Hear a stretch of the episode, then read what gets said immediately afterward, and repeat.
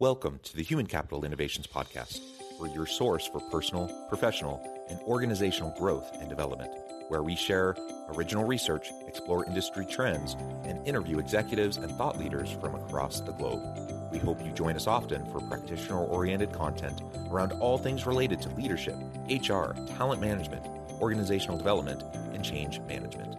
Maximize your personal and organizational potential with Human Capital Innovations Podcast. You enjoy the Human Capital Innovations Podcast? Please subscribe, leave a review, comment, share, and consider supporting the podcast on Patreon, even at the producer and sponsorship levels.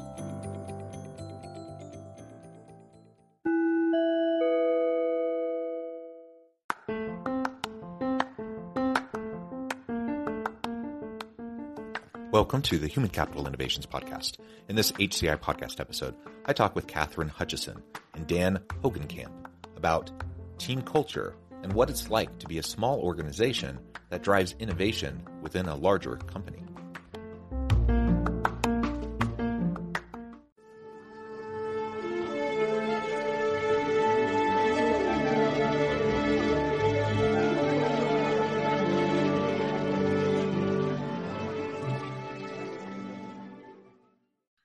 Kathryn Hutchison and Dan Hogancamp, welcome to the Human Capital Innovations Podcast. Thanks for having us, John.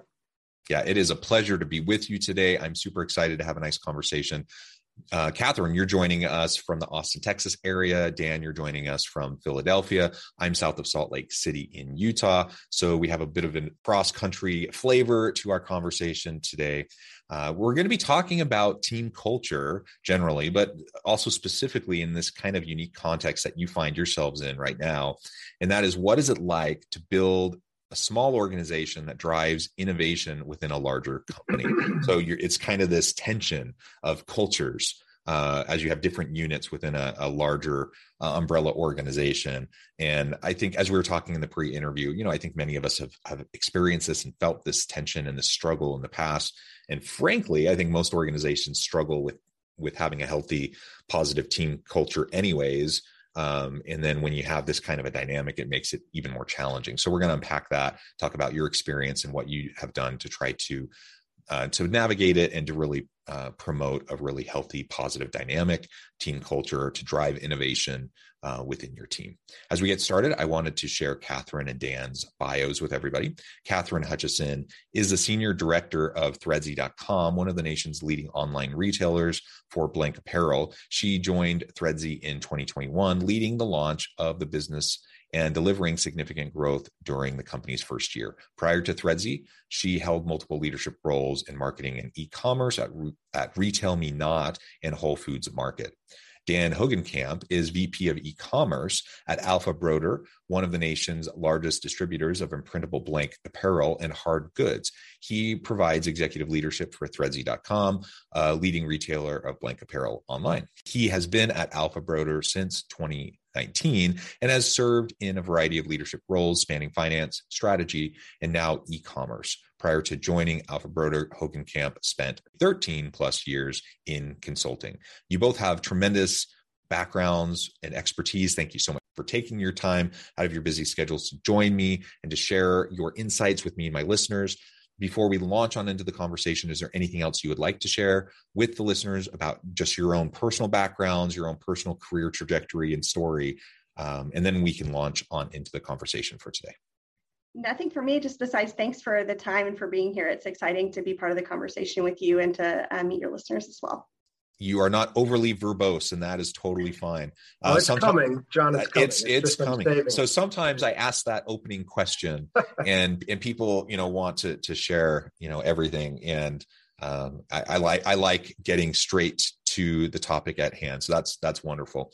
So let's first uh, just tell us a little i already uh, you know alluded to threadsy and and Alpha Broder a little bit um, in your bios, but if you want to just take a minute and explain a little bit more about what you're doing there, um, and then we can launch on into the broader topic for today. Yeah, so Threadsy was founded in Austin, Texas in 2021. And our mission is to help people who need to buy blank clothing for their businesses or for events or maybe projects they're doing at home, but they're not a great fit for the traditional wholesale buying model, or rather, that wholesale buying model isn't a good fit for them. Um, so we help small businesses, makers, home crafters get wholesale apparel in like big quantities at affordable prices without that friction and overhead that's part of a traditional wholesale buying model. Um, so to shop threadsy.com, folks just shop online from our catalog of 70,000 plus products. They get wholesale pricing, they can check out with their credit card, and we deliver the clothes to them like either the next day or you know usually two days. So there's no order minimums, no long sales cycles, and we really um, came about because our parent company Alpha Broder saw that there was this big unmet need. Um, otherwise, people were maybe buying from a big box store or a big online marketplace and paying much, much more than they needed to um, for these clothes and the supplies for their businesses. And also, you know, frankly, uh, I know this as a, a, parent or as a crafter, it's kind of a struggle if you're shopping at a big box store to get the quantities of clothes that you might need for like a family reunion or for, for a business case. And so Threadsy came about really to meet that need. And um, our org structure, we're, we're, a small business within a great big business, Alpha Broder, our parent company that, that Dan's part of, um, and I'm part of too. But we really work as our own business unit. We have our own brand and our own culture uh, because we feel like that really helps us best meet the needs of that very specific customer. Yeah, excellent. And I don't know, Dan, if there's anything you want to add just by way of kind of overview introduction. Yeah, no, I think uh, Kathryn covered it well. I mean, the primary piece here is, and, and the reason we're so excited about Threadsy is it really came about as a reaction of looking at the market, seeing a group of customers that were underserved, yeah. and saying we've got a lot of ways to address this. We've got a wide assortment. We've got a lot of inventory.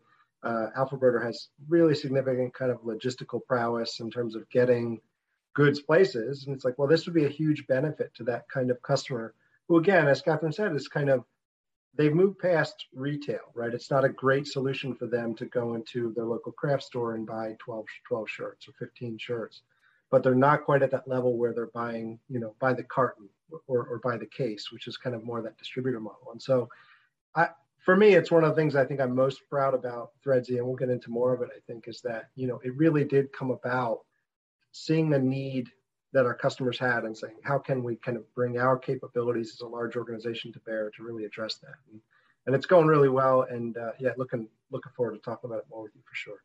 Yeah, excellent, excellent.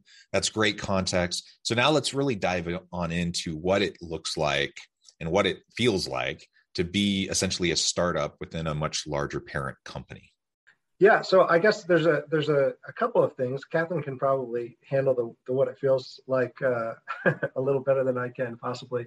I mean, for us, there were a couple of things that were really important, and again, with a large company that's very well established, I mean, obviously, a lot of kind of rigor has been put into developing processes. And we're a logistics company, uh, Alpha Broder at, at heart, and a fulfillment services company. And so, you know, there's very well defined processes, and these things have to work all of the time. And right. And so, it's not an environment where uh, you want to be doing things that could be potentially disruptive um, because you have this large customer base that relies on this kind of clock is always ticking, you know, the machine is always running kind of kind of paradigm. With Threadsy, though, it, it's a it's a little different, and we wanted to kind of give the team space to innovate, space to trial, space to um, you know try things that may or may not work the, the first time. And so, what was interesting for us, I think, was you take that that need to innovate that need to be agile and you put it in the context of a, of a company who really needs to be rock solid all of the time.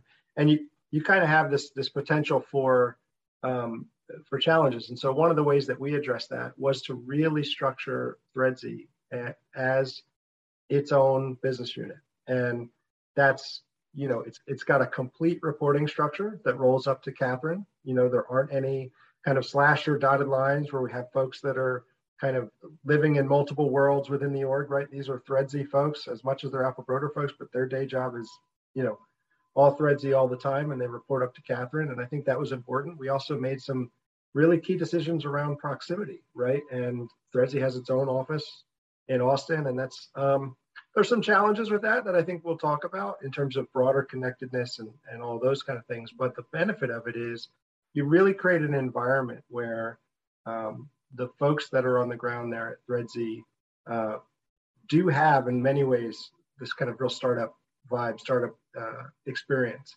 with the benefit of you're a startup with, you know, all the resources of of what is a very large company kind of behind it. So, uh, Kathryn, I'm curious on your thoughts on that, but that's kind of how we did just from a setup structurally. How do we answer the question of maintain all the things that make us a good fit to address the space, but leave room for the kind of culture of innovation that we needed to have at Threadsy.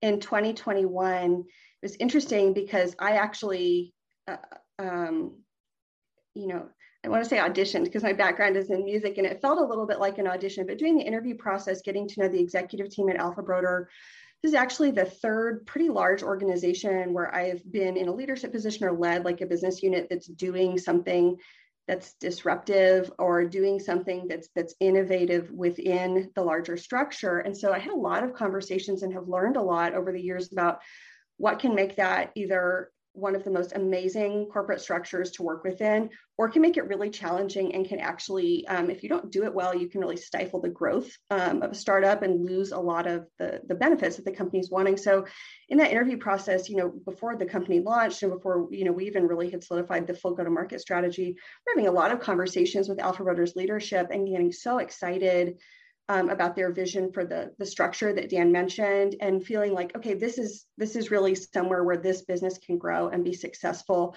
and not only meet the needs of our customers. We're incredibly passionate about that, but you know, I really see a core um, mission for us inside Alpha Broder and inside the company is we can be a sandbox and a place to test and iterate, find new technologies, find new ways of doing things that then we could consider that maybe in service of the larger company, right? We can try things and fail fast or find quick wins that then could roll out to the broader company or, you know, provide a learning to the, larger company. And I think that's, you know, sometimes uh, everyone says at a big company, oh, we, re- we really want innovation. And I think with this structure, it gives a lot of freedom for the team to innovate and to try new things that may or may not work um, in a way that's safe for the larger organization, but also can help us deliver value very, very quickly beyond just the, the P&L for the individual business that we're on. Yeah, and that sandbox component, I, that that is so important. It's one of the great things, the energy and the vibe just in a in a new startup um, organization that often, despite whatever your best intention is, as you scale and grow, and there's just more bureaucracy and structure and scaffolding around everything, which is helpful for a larger organization. It also mm-hmm. inevitably makes it harder to to have the flexibility to just be creative and innovate. And like you said fall forward fail fast just try new things right? That can that may or may not work. And and ultimately that's how we learn and grow and we innovate and, and provide greater value to the marketplace. And so i love that in this context you have all of the support structures behind the larger corporation yet the vibe and the the permission structure you know mm-hmm. to, to to just try things in this smaller startup uh, team i think that's that's really awesome. Uh, it's been really fun. I'd say the other piece kind of reflecting that I, the luxury that we've had in this structure is focus. Um, it's pretty amazing to be within you know a, a, multi-billion dollar your parent company and have the permission and actually being urged to focus really deeply on the success of this part of the business um, it just i feel really lucky and in other larger organizations you know you'll get asked to do oh can you innovate as like maybe 20% or as a side job? And we all know it's just so hard to prioritize and to actually really make meaningful progress if you're spread too thin. And one of the great things about um, this structure and, and really getting to spend all of my focus and energy um, on this business has it's it's been a really i think a, a key to the success of the business in the first year yeah I agree completely and i think like there it's a fantastic structure if, if done well i mean there are a number of challenges that mm-hmm. that come along and and you know i think the first is I really wouldn't want to be doing this um, with a poor leader at, at the helm. And and for a lot of reasons. I mean, I think Kathryn, in, in a lot of ways, was a was a, the perfect fit for this because she has in her own career straddled startup startups that are you know constantly looking you know fundraising and and and doing that with working at very large companies. And so i think when you think about leadership in this in this context it gets even more important because you have to be able to straddle both worlds right? You have to be someone that is agile enough and is capable enough to um, recruit and develop and retain really high energy. I, I mean folks that work at startups are, are different than folks that have been at the same job for i mean it's just a different dynamic. They're, they're different uh, they're wired up a little different. They've got a different motor. They've got a different kind of eye for disruption and, and view towards established processes and all those kind of things right? And all that's super super useful and and super great in terms of harnessing and moving the business forward.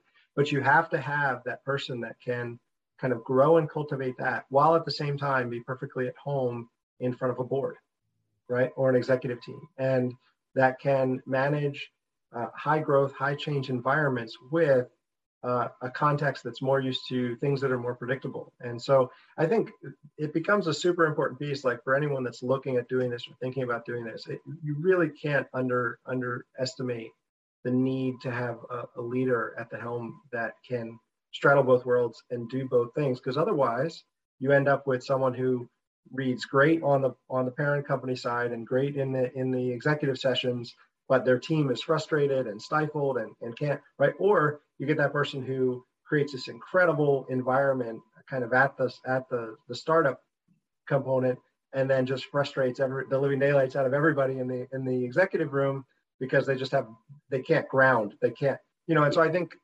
it's one of the things that's made us successful and i think one of the key there's a, a number of others but i think that you know, it, it starts there with being able to manage both sides of that because you do have very conflicting um, kind of kind of context. Now, we're very fortunate in our case because I mean our executive team at Alpha Broder is is great and you know and has some entrepreneurial background themselves, and so you know just a really great team. We're very fortunate there, but um, man, I wouldn't want to be trying to do this in a situation where we had someone uh, in Kathryn's spot that wasn't able to kind of work in both those worlds. it's, it's been a critical piece for us first of all, I appreciate you saying that, Dan. I, I do want to acknowledge, I think Alpha Broder took a pretty big risk hiring externally for this role. Um, my background is I've done grocery, I've done healthcare, you know, I have a pretty diverse background, but wholesale apparel was a totally new category for me.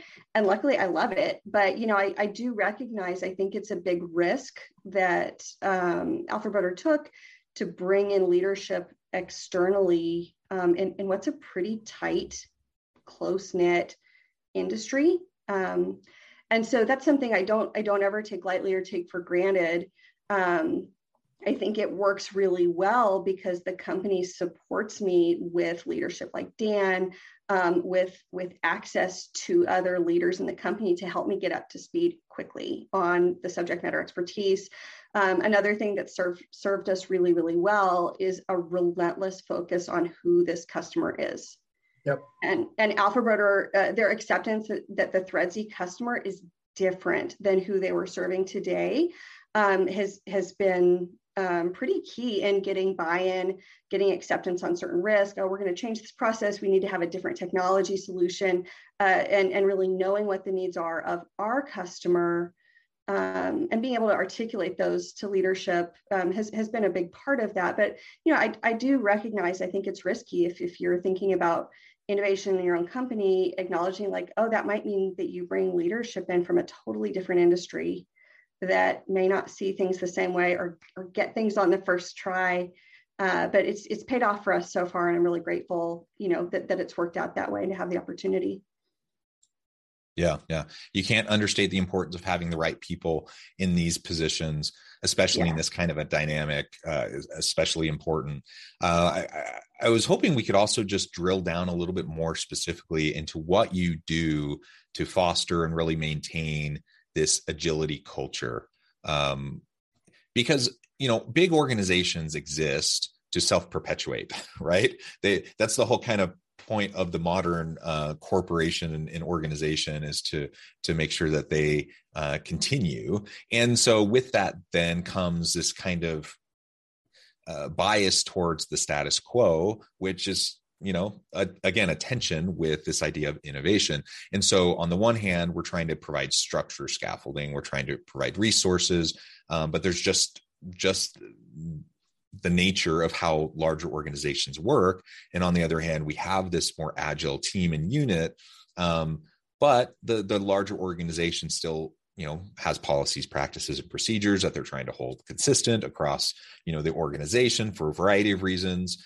Um, so how how have you been juggling all of that in terms of again trying to to establish and maintain a really healthy agile innovative culture within your smaller team?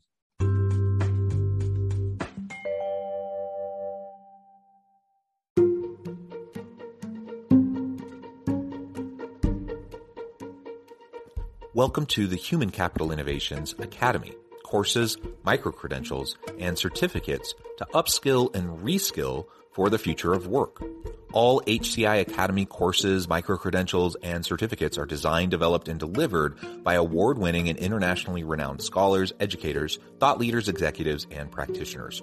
Our courses, micro credentials, and certificates will help you make your mark on the future of work and make an immediate impact in your organizations check out the HCI Academy and our many course offerings and certificates to upskill and reskill for the future of work.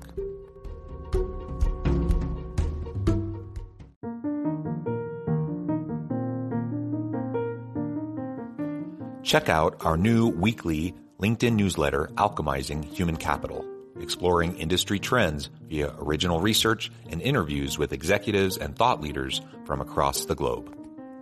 We look forward to having you join us.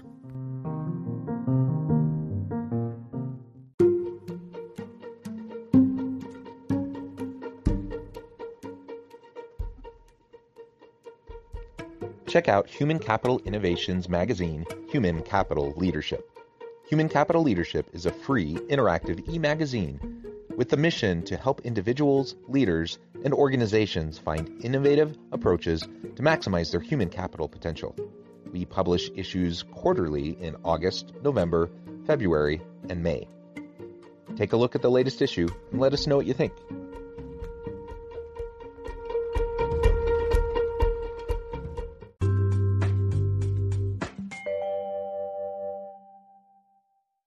Parent company side, it's really about, and we were fortunate in this case that this business is the same product, we're utilizing the same logistical pathways and things, but it's a different enough market. It's a different enough kind of um, path to market and the way that we market to these customers. It's different enough from the parent where it's really a given that um, we're not going to do things the same way at Threadsy that we would do it at Alpha Broder, right? And so that helps. Like if it was closer and it was more like, well, you could take our techniques and apply them, that could be something that could stifle that. But really, I think there's a recognition that like this is a different way that we need to, to tackle that. And so having that recognition, I think, gives a lot of space right from jump to the Threadsy team to kind of really go um, about it the way that they can see is going to be most effective. I think the other piece is like we have a lot of accountability in our organization, um, you know, and and the account the accountability is around how are we doing relative to plan.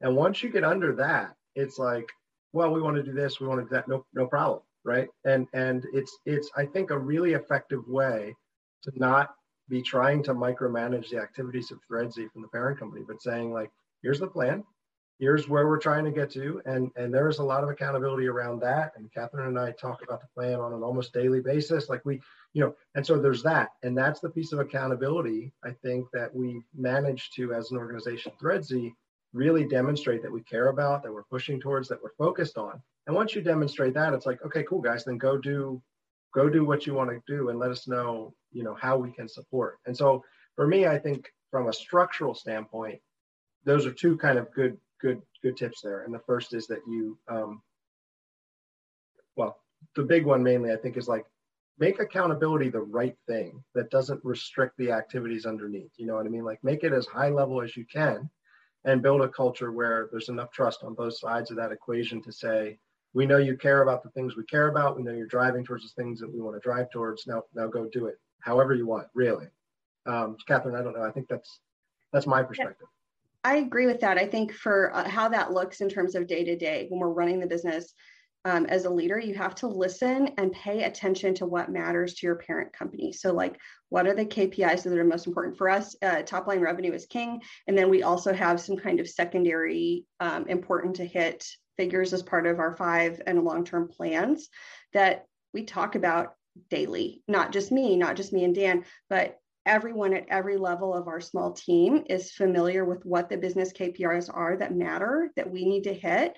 And um, we're pretty focused on making sure people understand how their contributions matter to hitting that plan. And w- once there's a really clear understanding of what success means to the parent company, what success means then to our team, people make great decisions. We've hired great talent. And so, as long as there's a clear understanding and agreement about what we're trying to accomplish, which sometimes is the hardest thing to wrangle, um, as long as there's there's clear um, agreement there and consensus, the main job then is to kind of back away and let all of the very smart and capable people on the team do their jobs at a very high level. And that's how you achieve the plan, in, in my view. Um, operationally, there are a couple of things to, you know, that uh, we're, we're a little bit more rigorous and structured in our weekly reporting, our daily reporting processes, being very willing to be transparent and to answer questions with no ego or defensiveness. Um, that matters in a startup, but like at some point in a startup, you're like, well, I'm the founder and this is how this is going to go. And that's a really important part of being being a startup that dynamic doesn't translate as well to corporate cultures. And so uh, for me it's like being willing to embrace the parts of a startup that are are uh, really beneficial and help us grow very quickly. And then also managing um, managing that though in a way that is comfortable and safe for corporate leaders just gives it gives you so much more space than to go and be successful and deliver the value back that they're looking for than trying to just bring that straight startup mentality eh, eh, eh, you know, round peg, square hole. Uh, that that just has never worked at any organization I've been part of. But kind of understanding, listening to what success means, and then translating that to your team so they have what they need to work. That's the key. I love yeah. it. I love it. Uh, go ahead, Dan. No, I was just going to say, John. I know. I mean, and when it comes to specific challenges, right? I mean, I'm, I think the the biggest one for us, and and this will pertain to anybody that finds himself in this situation especially when you've done all the things that we've described in terms of structuring this unit to really function on its own, is how you maintain um, a level of connectedness between the kind of startup entity and and the parent. And you know, it's super important for a lot of reasons. Like one of which is just building rapport because you're not deal like like Threadsy when they're dealing with logistics and product assortment and all that, they're not dealing with vendors, right? They're dealing with this kind of co-stakeholder, this partner uh, in the parent company. And so the first piece is like, how do you build rapport and how do you make all those connections with folks that if they were a vendor of yours, you might try and employ some leverage or what, but it's not going to work in the context of these are people that you're going to work with, you know, for for a long time, and and you want to you want them to be on your side and and all that kind of stuff. And so, you know, I think when I think about our challenges with the structure, that's actually, I think, one of the hardest ones. And we're still working on ways to solve it. Um, how do we kind of overcome that proximity? Do you do it with site visits? Do you make sure that, like, for instance, we had the Threadsy team at some kind of larger Alpha Broder events over the past year and just bring them in so they can be at the dinners and interacting with our customers and all those kind of things, I think, uh, remains for me one of one of the most important things that we have our eye on. And the other piece is what Threadsy is doing is is cultivating a talent pool that is different than what we have at Alpha Broder. And and we want that to be not just a benefit to Threadsy, but we want it to be a benefit to the broader organization. And so how do you find ways to maintain the laser focus that's needed for Threadsy to execute at this stage of their life cycle, uh, at this stage of their development, while at the same time providing those opportunities and saying, you know what, we're a big company. Like there's lots of opportunities for talented people how do we make those connections and, and keep the thing moving? So for me, you know that that uh, Kathryn, I'm curious in your perspective on that. But to me, that's kind of one of our ongoing, you know, that we're constantly working on that we care a lot about. Um, and it's one that you know we're doing the best we can with. I think it's one of those pieces that we're still working on solving. If I'm being completely honest. I think there's one of the things. It takes time. Just being honest and acknowledging. I think the connection between a small business unit, where in our case at Threadsy, everyone on the team has worked on the team for you know 18 months or less. So i think that's normal. That's it's uh, people it takes time to find the connection with the larger company to build the connective tissue uh, across cross-functional groups that maybe only work together occasionally. So that's been uh, we've put in really concerted effort to to provide the opportunity like petri dish for those connections but not force it for the team. Um, and I think that's something that uh, also meeting plan, hitting success, understanding again what's motivating for not only the parent company leadership, but day-to-day stakeholders in that larger organization and making sure that you can clearly articulate how your business unit success is in service of their success is a really important you know just, just part of that along with showing up and, and being a good coworker. That's you know that there's not like a magic bullet there. You just need to put in the time and the effort to make the connection, um, in my opinion. Kathryn and Dan, it has just been a real pleasure talking with each of you today. I note the time I have to let you go here in just a minute, but before we wrap up, I just wanted to give you a chance to share with listeners how they can connect with you, find out more about your work, and then give us a final word on the topic for today. Sure. So you can connect with Dan or with me on LinkedIn. I know our profiles will be in the show notes. I hope you'll check out threadsy.com if you or your business are in the market for blank apparel and accessories, or maybe you just really need uh, some project project materials for your upcoming embroidery crafting like I do. Uh, again, it's threadsy.com. And again, thanks again for having us on the show today. Uh, don't ever take for granted the uh, privilege and the luxury of being innovative in a startup with all the resources and support of a large organization and leaders like Dan. Anything to add, Dan?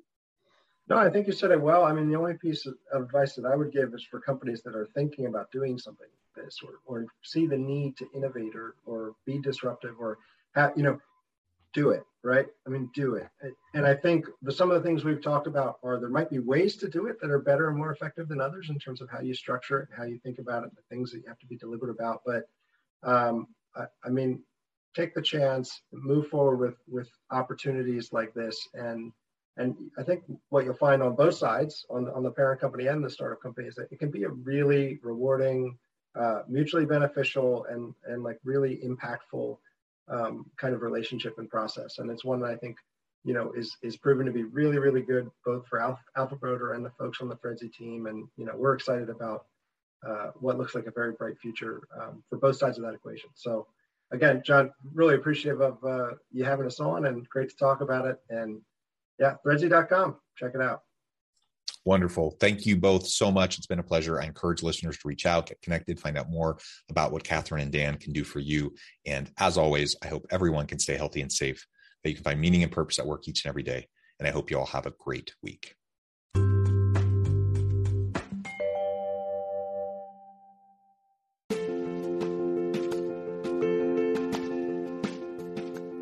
Check out my new book, The Future Leader Creating and Transforming Next Gen organizations. Stemming from two decades of professional experience and over 600 in depth interviews with executives, thought leaders, and scholars from across the globe, the Future Leader will help you explore the ordinary, everyday actions that will help you to prepare to lead in the future of work, to respond to an uncertain future, and to produce extraordinary results for individuals, teams, and organizations.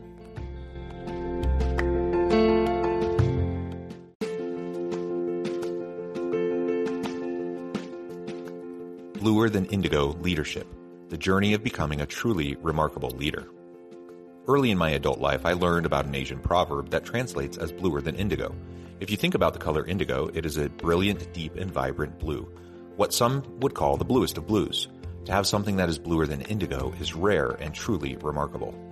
Contrary to popular myth, there is no one size fits all or cookie cutter approach to effective leadership. There is no silver bullet, no secret sauce, no go to model that will solve all of your problems. The truth is, great leaders have all had their unique strengths and flaws, and have all had to discover and then pave their own distinctive path in their life's journey to fulfill their leadership potential.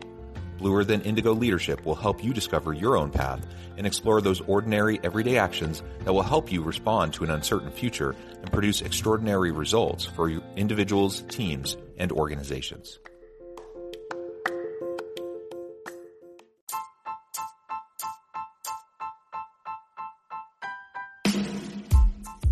The alchemy of truly remarkable leadership.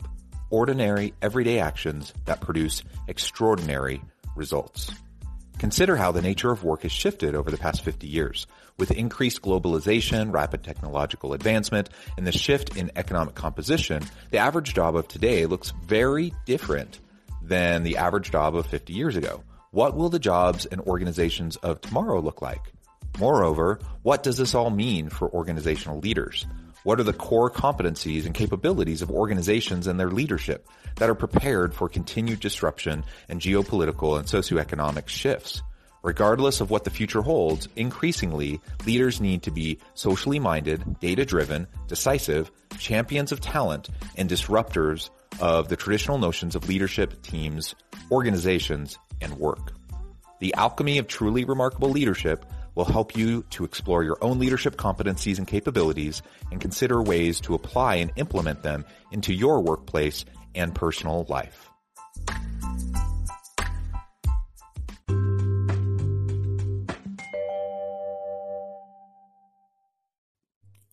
Thanks again for joining us for this episode of the Human Capital Innovations Podcast. I hope you stay healthy and safe and that you have a great week.